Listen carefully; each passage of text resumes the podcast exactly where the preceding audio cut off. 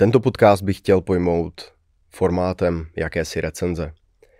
Bude to recenze na knihu, která jako jedna z mála znatelně ovlivnila můj život, znatelně ovlivnila to, jak o věcech přemýšlím a hlavně mi ukázala, co je vlastně podstata člověka jako takového.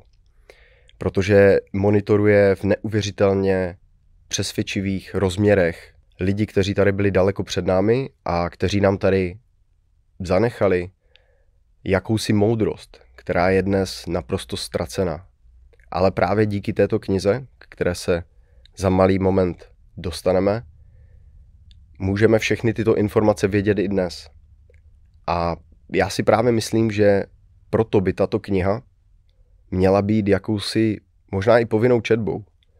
Protože když si vzpomenu, s jakými knihami jsme mnohdy na základce nebo na střední škole úplně marnili čas a tyto knihy mi nikdy k ničemu nebyly, tak je to trochu k zamyšlení, protože kniha, o které vám dneska něco řeknu, opravdu v sobě nosí velkou moudrost a je důležité, aby oni lidi věděli co nejvíc. Budeme se bavit o knize, která se jmenuje Výživa a fyzická degenerace, anglicky Nutrition and Physical Degeneration. Napsal ji kanadský zubař, který se jmenuje Dr. Weston Price. Tento zubař v 30. letech, přesněji od roku 1931 až 39, projel 12 velmi primitivních ras, etnik a můžeme říct i možná národností, aby dal dohromady neuvěřitelné množství životního moudra, které je podstatou samotné lidské civilizace. Já jsem z celé té knihy, která má opravdu víc jak 400 stran, výmul jakýchsi 8 a 4.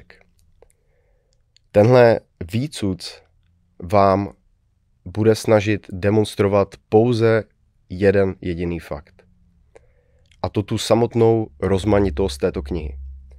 V této knize se totiž nedočtete jenom, jak vaši předkové jedli, jak vaši předkové žili, jak vaši předkové lovili, ale dozvíte se tam úplně naprosto všechno, co je podstatou samotné lidské rasy.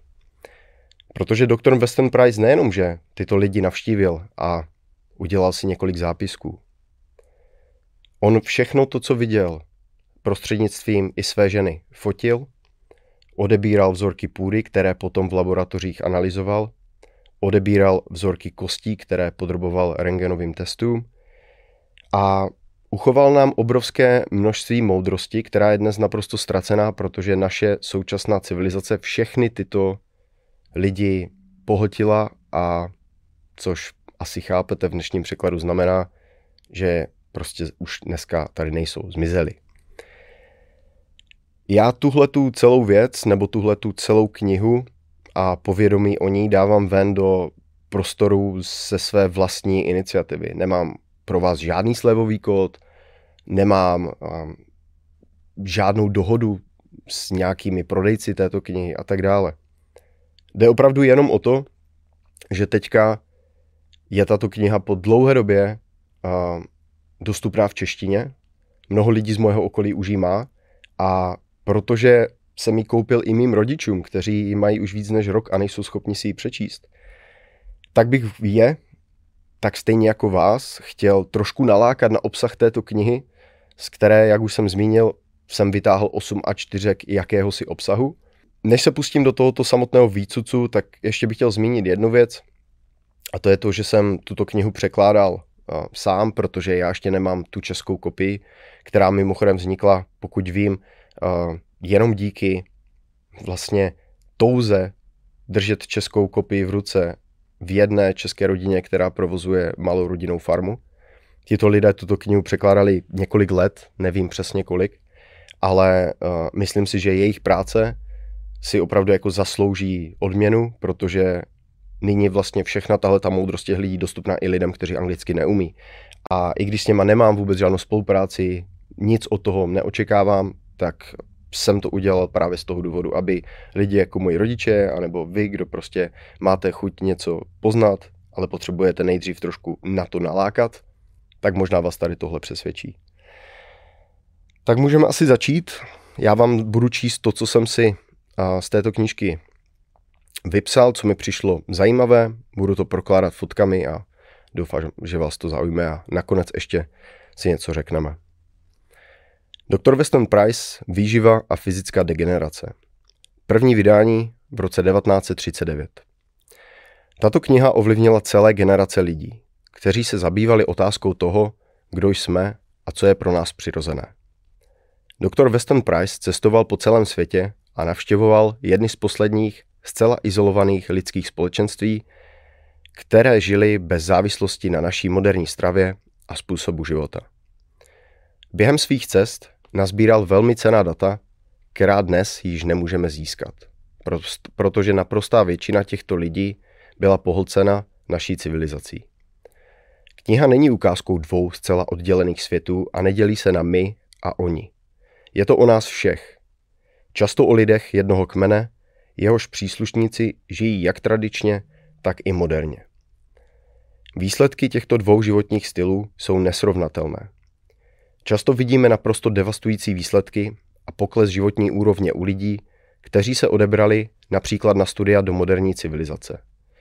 Zatímco jejich sourozenci dále zůstali v rodné oblasti a nadále žijí tradičně. Krom monitorování způsobu života, který tyto národy praktikovali, se dr. Weston Price soustředil na ostatní faktory, které mohou buď přispět k zdraví, k nebo k degeneraci a úpadku. Všechny tyto informace soustředil do této velmi výjimečné publikace. Proto zde také dokážete najít velké množství fotografií, které jsou na svou dobu v naprosto skvělé kvalitě. Navíc dokládají dnes již naprosto nepředstavitelné výživové prvky, tradice a postupy. Kniha a poznatky doktora Westena Price byly celé dekády uměle potlačovány a jejich závěr spochybňován. Přestože pouze ukazují lidskou přirozenost, která nám byla odepřena. Dnes se však velké množství lidí znovu vrací k informacím, které pro nás chromáždil dr. Weston Price. Abyste pochopili, co je obsahem této velmi obsáhlé, leč srozumitelně napsané knihy, dovolte, abych vám přečetl její obsah.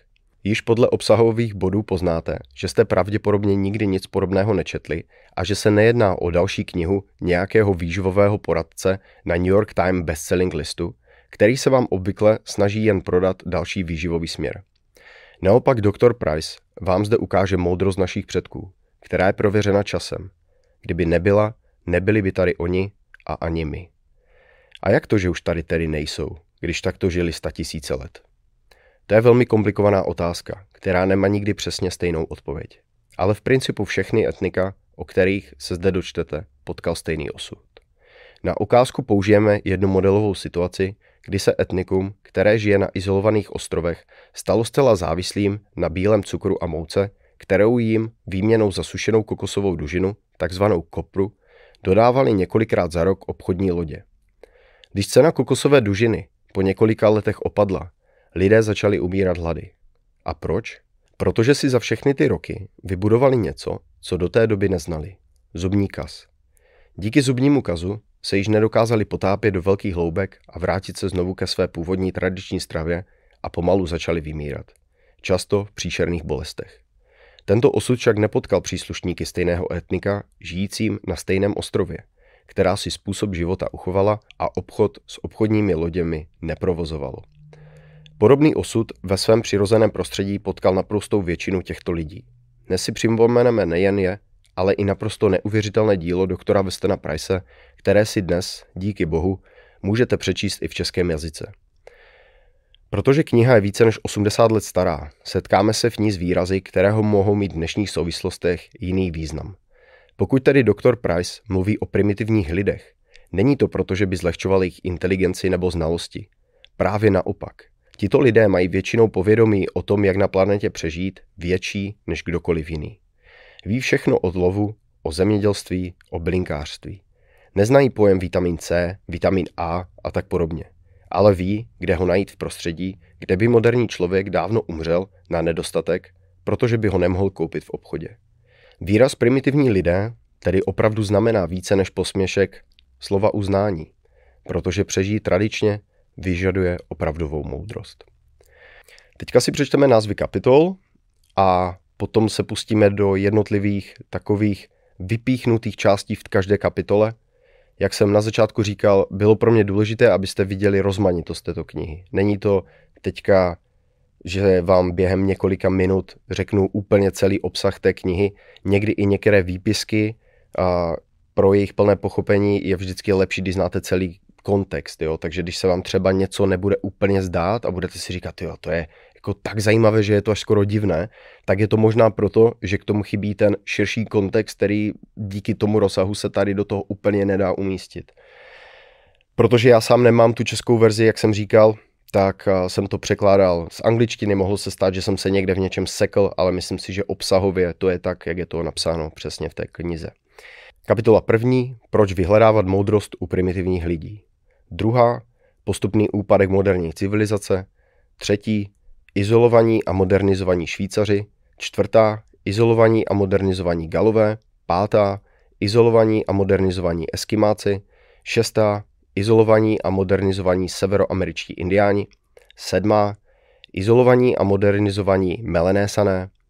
Osmá, izolovaní a modernizovaní Polinézané. Devátá, izolované a modernizované africké kmeny. Desátá, izolování a modernizovaní australští aboriginci. Jedenáctá, izolovaní a modernizovaní obyvatele Torresova průlivu. Dvanáctá, izolovaní a modernizovaní Maoři Nového Zélandu. Třináctá, starodávné civilizace Peru. Čtrnáctá, izolovaní a modernizovaní peruánští indiáni. A potom následuje dalších 15 kapitol.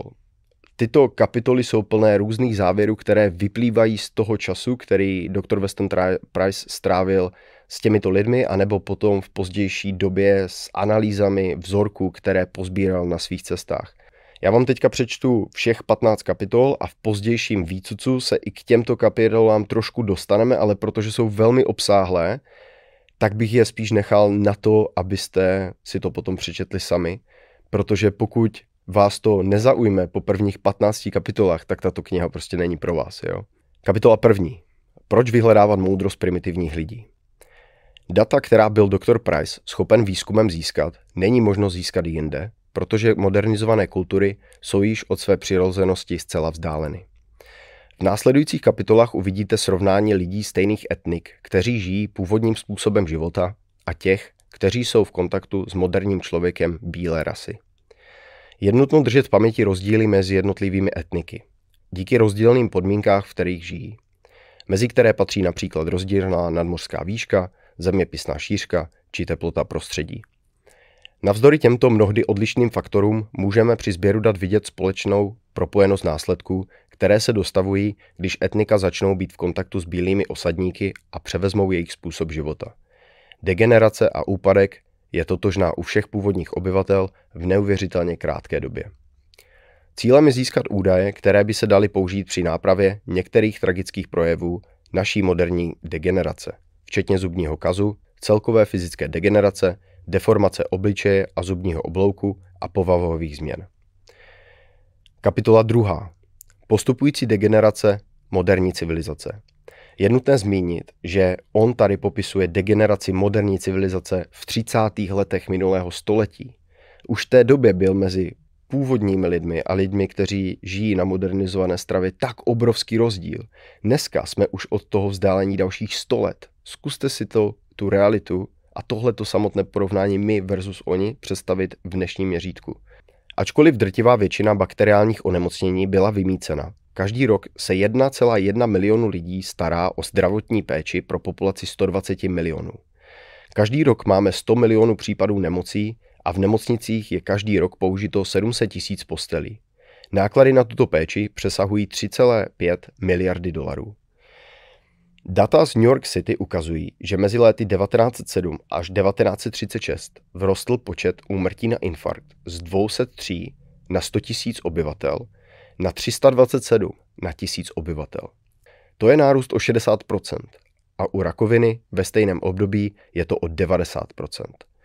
Děti, které se rodí rodičům, kteří přijali způsob života moderního člověka, podléhají stále větší fyzické a psychické degeneraci, což se zejména u americké populace projevuje snižováním průměrné úrovně obecných schopností jedince. Náboženství, literatura a vláda jsou v nejlepším případě pouze produktem, nikoli v příčinou civilizace. Podnebí, půda, potrava a přírodní aspekty jsou hlavními příčinami intelektuálního pokroku. Kapitola třetí. Izolovaní a modernizovaní Švýcaři. Doba návštěvy 1931 až 1932. Údolí Lešental 1,6 km nad mořem. V tomto údolí najdeme jedny z nejlépe vyvinutých lidí v Evropě. Děti 6 měsíců v roce chodí do školy a 6 měsíců pomáhají rodičům na hospodářství. Pracovat musí obě pohlaví, mladí i staří. Mléčné produkty byly laboratorně testovány a ukázalo se, že ukazují několikanásobně vyšší hodnoty vitamínu a minerálu než komerční mléčné výrobky v Evropě nebo v Americe či v jiných regionech Švýcarska. Mléko je základním kamenem vitality těchto lidí. Ženy zajišťují dojení a výrobu síru pro zimní měsíce, zatímco muži a chlapci se starají o slámu pro zvířata a žito pro vlastní potřebu. Děti, které stále žijí tradičně, hlavně na mléce a žitném chlebu, mají průměrně 0,3 zubního kazu na osobu. Maso je dětmi konzumováno jednou týdně a běžná strava se skládá z krajice žitného chleba se sírem velikosti chleba, doplněno o kozí nebo kravské mléko. Díky této stravě jsou schopni vstřebávat velké množství vápníků a fosforu, které několikrát násobně převyšuje denní příjem jakéhokoliv amerického dítěte. Podotýkám, že v roce 1931. Dneska si to nedokážu už ani představit.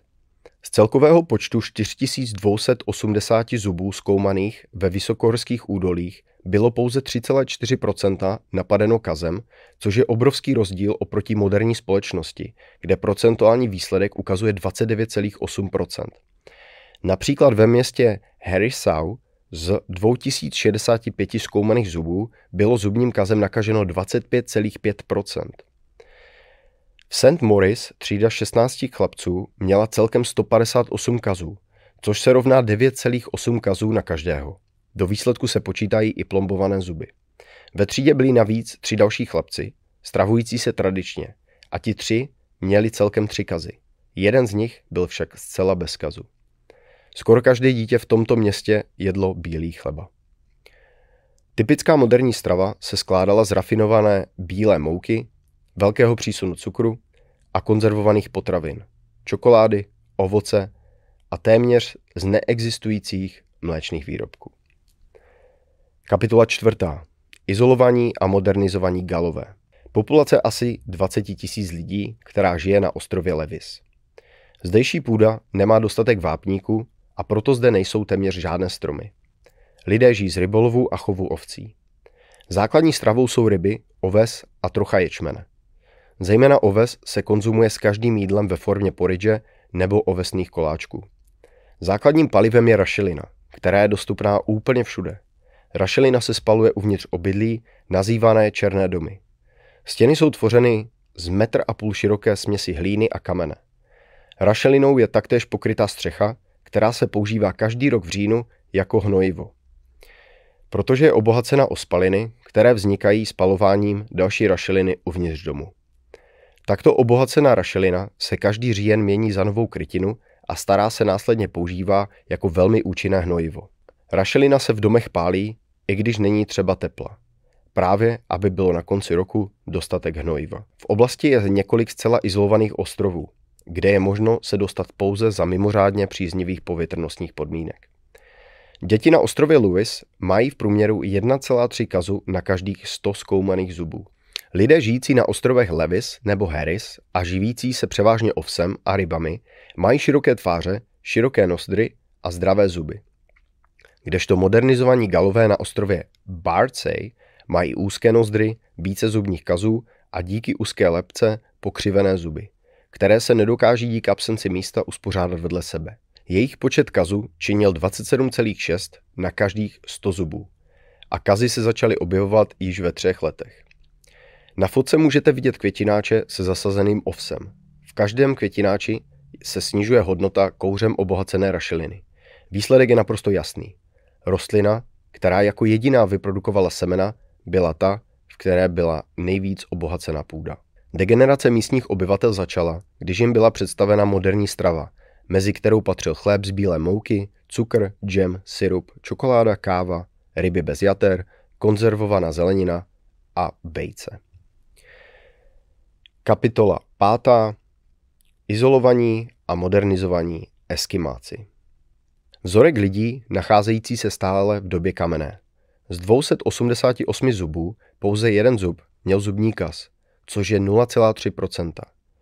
Modernizovaní eskimáci v Crooked Creek naopak měli z 216 zubů 41 kazů, což je 18,9%. Modernizovaní eskimáci v Napomut měli 16% kazů a modernizovaní eskimáci v Betel z 2490 zubů měli 281 kazů, neboli 11,6%. Stejný ostrov naštěvují i eskimáci z tundry, kteří ze 410 zubů neměli ani jeden zubní kaz. Primitivní eskimáci v Kokamute v Beringově moři měli z 820 zubů pouze jeden kas, což je 0,1%. Na obrázku vidíme eskimáky se zuby bez kazu. Žena na vrchním snímku má jeden zub ulomený. Tato žena má celkem 26 dětí. Druhý obrázek ukazuje modernizované eskimáky se zcela skaženými zuby a hnisavými děsny. To vše způsobeno moderní stravou. Ačkoliv deformace dentálního oblouku je pro eskimáky neznámou, potom co rodiče přijdou do kontaktu s moderní stravou, se tato deformace objevuje i u jejich dětí. Děti těchto dětí jsou taktéž mnohem náchylnější k zubním kazům než dokoliv z jejich předků. Dr. Price dodává, vajíčka lososu jsou velmi důležitou součástí stravy těchto lidí. A to jak pro děti, tak dospělé. Používají se taky k zvýšení plodnosti žen. Po provedení chemické analýzy se jedná o jedno z nutričně nejhodnotnějších jídel, které jsem kdy viděl. Na obrázku číslo 14 můžeme vidět chlapce, který je vychován a narozen na Aljašce. Konzumuje moderní dovozenou stravu s typickým výsledkem. Deformace tváře se projevuje neprůchodností nosu pro dýchání, co způsobuje dýchání ústy. Krom úzkých nozder má chlapec taky velmi křivé zuby, které se nedokáží ve stísněném a nevyvinutém prostoru uspořádat. Kapitola 6. Primitivní a izolovaní severoameričtí indiáni. Severoameričtí indiáni žijící v Kanadě patří k těm nejlépe adaptovaným lovcům a sběračům, které můžeme dnes nalézt. Mnoho z nich nikdy nevidělo bílou ženu. A to až do momentu, než viděli paní Price. Doktor Price se přes tlumočníka zeptal, jak to, že v tak nehostinné krajině netrpíte kurdějemi. Následně mu bylo odpovězeno, že je to nemoc bílých lidí, kteří neví, jak se v tomto prostředí adaptovat. Indiáni to vědí a proto jimi netrpí. Když se zeptal, proč to bílé lidi nenaučí, Indián odpověděl, že bílý muž zná úplně všechno a je pod jeho úroveň, aby se něco učil od indiánů. Indiáni získávají vitamin C z nadledvin a dalších orgánů zabitých losů. Moderní věda přišla nedávno na to, že nadledviny jsou největším zdrojem vitamínu C ze všech rostlinných a živočišných tkání. Z celkem 2464 zubů pouze 4 měli zubní kas, což je 0,6%. Zatímco kmeny, které obývají oblasti blíže bílému člověku, mají poměr kazu 25% a kteří se s bílými lidmi asimilovali asi 40%. Modernizované indiány taktéž kosí rapidní silou tuberkulóza, kdežto primitivní indiáni ji neznají. Nyní můžete vidět několik obrázkových porovnání. Na tomto porovnání vidíte zuby primitivních versus modernizovaných indiánů. Porovnání starších indiánů, kteří žili celý život tradičně, versus jejich potomků, kteří se potýkají s artritídou ve všech kloubech, obnaženými zuby a tuberkulózou v páteři. Lepky indiánů s naprosto dokonalým dentálním obloukem a bez zubních kazů. Rodiče těchto lidí dobře věděli, co mají jejich děti jíst. To zní v popisku této fotky. A je to asi velká pravda. Kapitola 7. Izolovaní a modernizovaní melené sané. Lidé, kteří prakticky vůbec neznají zubní kas. Ze zkoumaných vzorků celé vesnice bylo pouze 0,16% zubů postiženo. Modernizovaní melenezané, kteří závisí na obchodu s moderní civilizací, se dostávají na úroveň přesahujících 20% zubních kazů. V průměru. Zajímavostí, jak tito lidé loví palmové kraby, kteří v noci lezou po palmách, aby odstřihli kokosy. Když lidé v noci uslyší tyto kokosy padat na zem, umístí na palmy dookola svazky trávy. Když krab leze zpátky dolů, myslí si, že už dosáhl země a pustí se a tím upadne asi z výšky dvou metrů na zem. Takového kraba potom lidé chytí, vykrmují ho, aby z něho měli co největší užitek, než jim později jako mnohem větší poslouží jako potrava. Kapitola 8. Izolovaní a modernizovaní polinézané. Polinézané jsou nádhernou rasou, která dávno obývala mnohem větší území než dnes. Mají rovné vlasy, vypadají jako sluncem opálení Evropané a mají dokonale uspořádané zuby.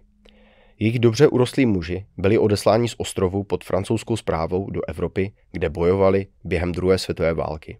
Pokud je tradiční strava nahrazena, dochází k rapidní degeneraci a zubním kazům, které dosahují 32%, jako je to u obyvatel ostrovů Tahiti, které můžete vidět na tomto obrázku.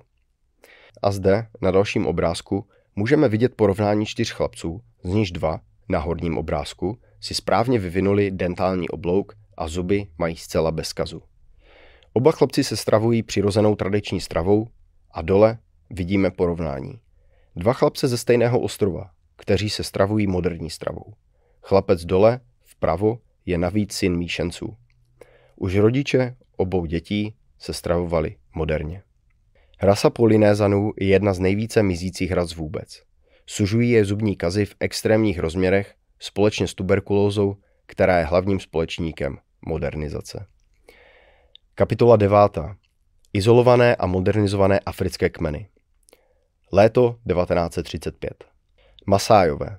Jídelníček Masájů je postaven na základu dobytka, zejména na masu, mléku a krvi. Náčelník na zde přiložené fotografii měří přes 180 cm. Masajské ženy nosí měděné ozdoby, korálky a přívěšky. Důležitým zdrojem v tuku rozpustných vitamínů je krev zvířat, která se používá hlavně v období sucha a odebírá se jednou za 30 dní. Kmen Masájů měl celkem z 2516 zubů od 86 lidí pouze 4 zubní kazy, což odpovídá celkem jen 0,4%. Následuje porovnání jiných afrických kmenů a jejich porovnání s kvalitou zubů. Například kmen Vakamba v Keni měl z 1112 zubů o 37 lidí celkem 6,2% zkažených zubů. Antropolog dr. Hrdlička zmiňoval občasné odchýlení od vývoje tím, že se lidé pohybovali po všech čtyřech. Mezi africkými kmeny jsme takové případy uviděli a po celou dobu našeho pobytu jsme je neviděli chodit zpříjmeně. Zuby tradičních afrických nemodernizovaných kmenů mají počty zubního kazu pod 1%, kdežto u modernizovaných kmenů je to i přes 12% Kapitola 10. Izolovaní a modernizovaní australští aboriginci. Nejspíše nejstarší žijící lidská rasa. Jejich kostra je nejvíce příbuzná k primitivním lidem minulosti. Porovnání se všemi dnes existujícími rasami. Vypadávání vlasů není časté ani pro velmi staré lidi. Vynikají neuvěřitelnou úrovni stopování. Každé policejní oddělení v moderním australském městě má alespoň jednoho takového stopaře z řad jejich kmene. Nenajdete člověka, který by řekl, že ho někdy aboriginci okradli. Každý chlapec a dívka musí projít mnoha zkouškami. Už jako malé děti se učí stopovat malá zvířata a hmyz. Velmi mladí chlapci se učí házet oštěpem ve stejném věku, jako dokáží chodit vzpřímeně. Žádný mladý muž nemůže vidět setkání koncilu a už vůbec ne stát se jeho členem, dokud nepostoupí tři zkoušky mužství. Mladí muži mohou lovit jen velmi rychlá zvířata, lov pomalejších zvířat je doménou starších mužů. Navzdory životu v extrémně suchých a nehostinných podmínkách patří k nejzdravějším lidem na zemi a mají zcela výjimečnou kvalitu zubu. Na obrázku 53 můžeme vidět, co se stane, když aboriginci přijmou modernizovanou stravu. Nahoře vpravo vidíte chrup ženy, jejíž strava zůstala nezměněná. Kapitola 11. Obyvatele ostrovů v Torresově průlivu. Murray Island. Ačkoliv na tomto ostrově nedávno otevřeli obchod s moderní stravou, Obyvatele vykazují stále nízkou hladinu zubního kazu. 39 lidí s celkovým počtem 1074 zubů mělo pouze 0,7% zubního kazu. Thursday Island, místní obyvatele žijící na moderní stravě, mají 12% kazů a 43% z nich má deformovaný dentální oblouk. Na této fotce můžete vidět babičku, která dobře věděla význam mořských plodů pro své děti a vnuky. A sama pro ně rybařila. Všimněte si, jak mají dobře vyvinuté tváře a nádherné zuby. Původní obyvatelé velkého bariérového útesu mají zcela dokonalé a rovné zuby. V porovnání s dětmi, které se narodili rodičům, které přijali modernizovanou stravu. Kapitola 12. Izolovaní a modernizovaní novozélandští Maoři. Z celkových 250 zkoumaných maorských lebek pouze dvě obsahovaly skažené zuby, což činí 0,76%, což z Maorů dělá rasu, která je nejvíce odolná proti zubnímu kazu, podle dnes známých dat. V této skupině připadal jeden kazový zub na 2000 zdravých zubů. Kdežto u modernizovaných Maorů se tato čísla pohybují okolo 31 až 50% Na obrázku vidíte primitivní lidi, kteří před příchodem bílého člověka měli průměrně jeden kazový zub na 2000 zubů, v kontrastu se současníky, kteří přišli na moderní stravu. Kapitola 13. Starodávné civilizace Peru. Patřili k velmi zručným lidem. Jejich pevnosti byly pravděpodobně během dne nepřekonatelné díky své technologické sofistikovanosti. Díky válečným zbraním, které způsobovaly pro lepku devastující zranění, prováděli operace mozku a poté zakrytí zlatými implantáty, které můžete vidět na těchto fotografiích. Z 1276 zkoumaných lebek jsem nenašel ani jednu, která by měla znatelné deformovaný dentální oblouk. Studium 50 mumí odhalilo pouze jednu s kazovým zubem, což je naprosto nevýdané, protože v naší společnosti je toto číslo mezi 95 až 100% Téměř všichni mají alespoň jeden zubní kaz. Několik jejich potomků stále žije v izolovaných vesnicích v Peru. Žijí tradičně, tak jako jejich předci. Mají stále skvěle vyvinutou lepku. Dokázali vybudovat nádherné pevnosti a chrámy. Velký kámen na fotografii má celkem 63 tun. Kapitola 14. Izolovaní a modernizovaní peruánští indiáni. Mezi domestikované zvířata patří pouze druhy lam. Jejíž vlna je široce využívána. Mají velmi dobře vyvinutý hrudník a jsou adaptováni na život ve vysoké nadmořské výšce díky svým velkým plícím. Na tomto obrázku můžete vidět typické oblečení. Snášejí dobře nízké teploty a až po kolena nenosí žádné oblečení či obuv. Tak, tohle by byl takzvaný úvod do problematiky. Ke každému etniku jsem se snažil vybrat jenom nějakou určitou zajímavost. Opravdu nejde vzít obsah z 20 stran a dát ho do dvou nebo třech strohých vět. Jak jsem říkal, pokud vás tahle kniha v tomto bodě ještě nezaujala, tak pravděpodobně nebude pro vás, ale pro mě jako pro člověka, který má rád všechny druhy poznání, to bylo naprosto neuvěřitelné čtení. Nyní nasleduje 15 dalších bodů, některé z nich jsem dál rozvinul a jak jsem říkal, je to spíš vyhodnocení a jakási analýza všech získaných poznatků. Některé věci jsou neuvěřitelně překvapivé. Kapitola 15. Charakteristiky modernizované a primitivní stravy. Vidíme rengenový snímek chlapce se zlomeninou stehenní kosti, který trpěl pod výživou minerálu a vitamínu. Za 60 dní nedošlo k žádnému uzdravení. Jako pokus mu byla do stravy přidána složka másla s vysokým obsahem vitamínu a minerálu. Kost zrostla během 30 dní. Naprosto stejná věc potkala chlapce, který od věku pěti let trpěl reumatismem a artritídou, díky kterým se nemohl moc pohybovat. Na druhé fotce vidíte změnu po šesti měsících od změny stravy a na poslední výsledek napraveného jídelníčku za jeden rok. Primitivní kontrola zubních kazů. Na tomto rengenovém snímku můžete vidět, jak se při adekvátní výživě dokáží zuby sami opravit a zamezit další šíření zubního kazu. Kapitola 17. Původ fyzických deze- deformací. Už jsem chtěl říct dezinformací. A oh jo, to by tam taky sedělo. Kapitola 17. Původ fyzických deformací. V této kapitole se doktor Weston Price zabývá dědičností. Jaké věci dokáží rodiče předat na své potomky, jak v tom dobrém, tak v tom špatném.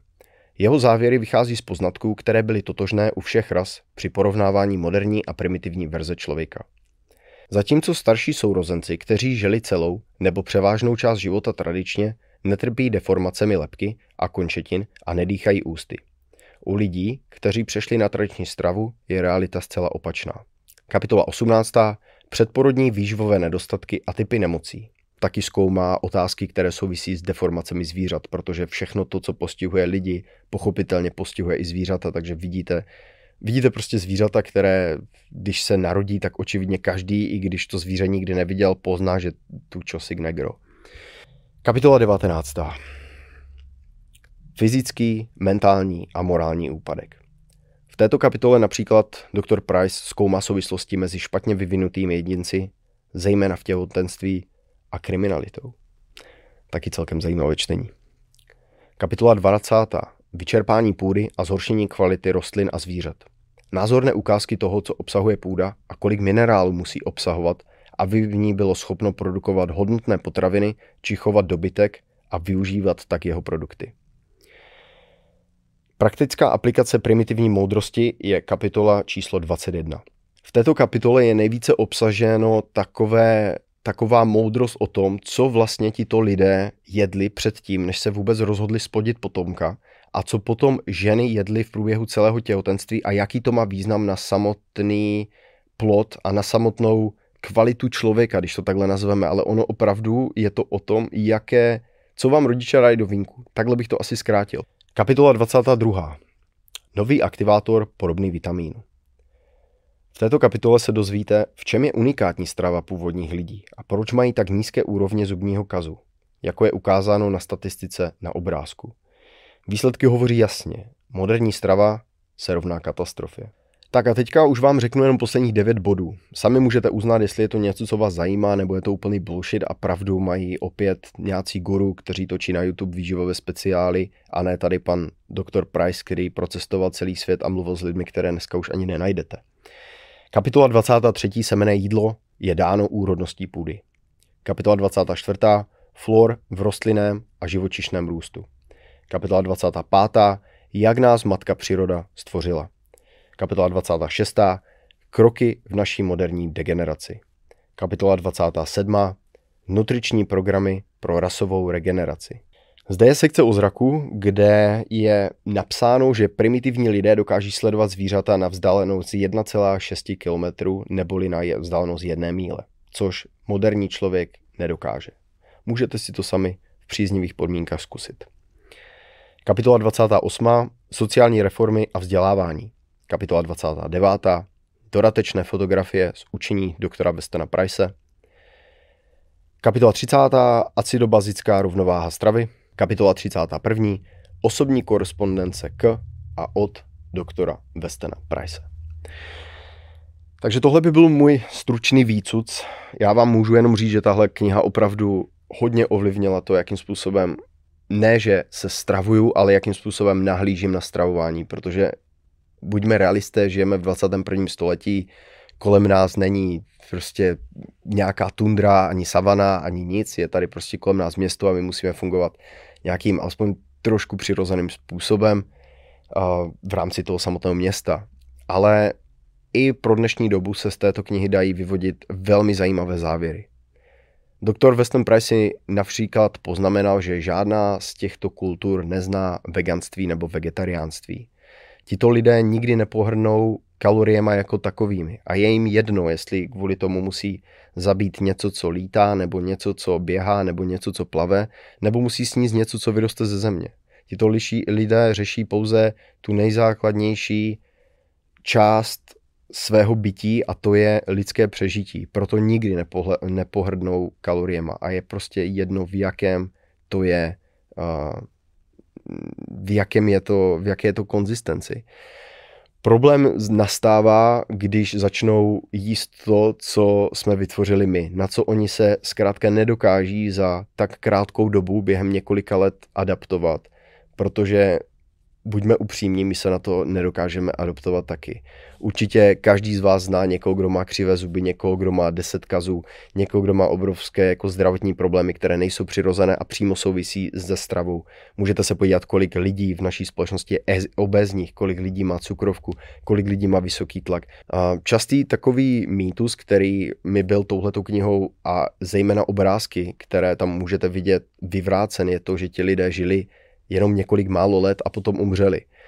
Určitě velké množství z nich ano, protože ten život byl o hodně složitější, hodně tvrdší, byl neúprostný a neudpouštěl chyby. Nedostali jste druhou šanci, když jste před zvířetem utíkali a zakopli jste, tak vás prostě doběhlo a sežralo. Všechno, co se předtím stalo až do bodu, kdy jste se vynarodili, je nějaká určitá cesta.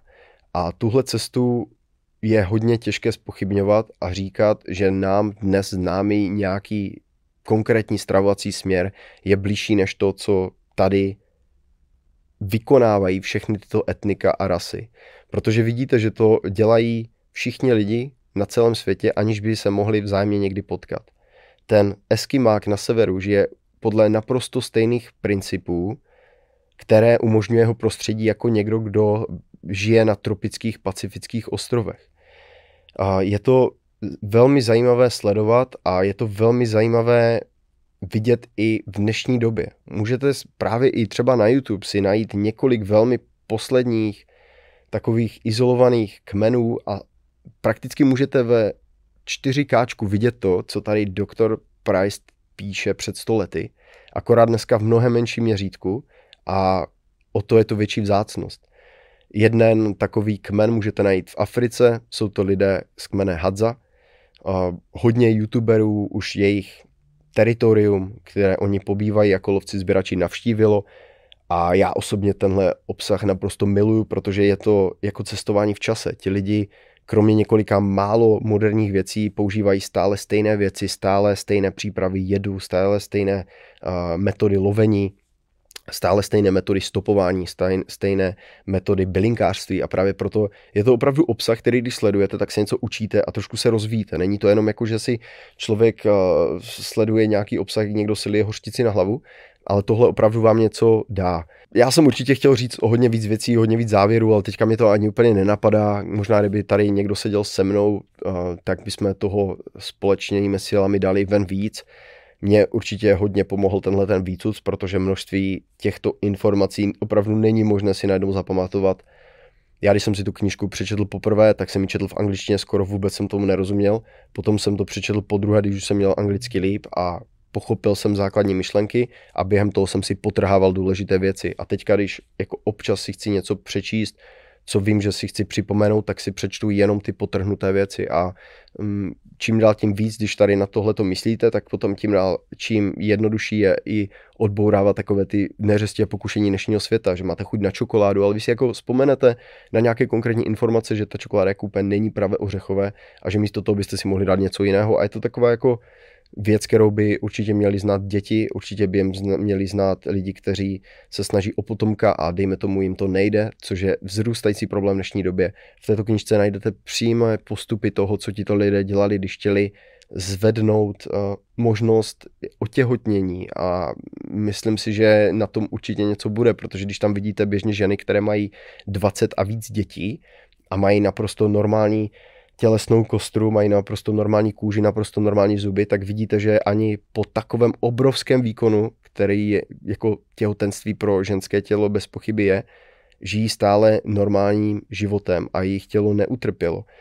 Doktor Price tam i mm, vysvětluje, jaký je nejvhodnější na základě toho svého poznání rozmezí, kolik žena by měla mít dětí během nějakého časového úseku pokud si matně vzpomínám, tak takové pokusy o vlastně potomka každý rok nebo každý druhý rok se úplně z dlouhodobého hlediska neukazují jako to pravé ořechové, protože my jsme tak deficitní na velmi klíčové minerály a vitamíny, které to dítě potřebuje dostat od té matky, že když ta tě, žena tohle ze sebe musí dát během takového krátkého období, tak není schopna potom tohle to celé doplnit. Tahle ta kniha je napsána před 80 lety. Spousta těch věcí prostě musí být brána i s nějakou určitou rezervou, nadsázkou, ale to, co tam jako opravdu vidíte na těch fotografiích a když vidíte, jak ti lidi žijou a jak vypadají, tak minimálně je to určitě k zamyšlení a většina lidí by o, tom, o této knižce rozhodně měla vědět. Já dám do popisku ehm, odkaz, kde můžete tuhle tu knihu koupit. Doufám, že lidem, kteří se s tímto překladem trápili roky, to udělá alespoň trošku radost, když si několik třeba jedinců nebo několik desítek jedinců koupí, protože mm, já, když si vzpomenu, co času mě stálo jenom přeložení tady těchto těch několika stránek, tak si nedokážu představit překládání a korekci tohoto celého, navíc ještě poměrně starého díla. Takže asi tak. Občas se tady bavíme prostě o drogách, občas se tady bavíme o různých nesmyslech a tak, tak mi přišlo tak nějak jako vhod si dneska pokecat i o tady tomhletom tématu. Já jsem určitě spoustu ani myšlenek nedořek, co jsem tady měl prostě připravených, nebo jsem něco jen tak nakouz tak, ale mm, myslím si, že účel a povědomí a to tak knize byl splněn. Koukněte do popisku, pokud chcete podpořit ten podcast, pokud máte, uh, pokud máte námět na nějakého zajímavého hosta, klidně můžete napsat a pokud chcete vědět nějaké další informace, veškeré kontakty jsou taktéž dole v popisku. Tohle by bylo všechno a zase někdy příště. Mějte se. Pokud vás tento díl zaujal, tak tady jsou další díly.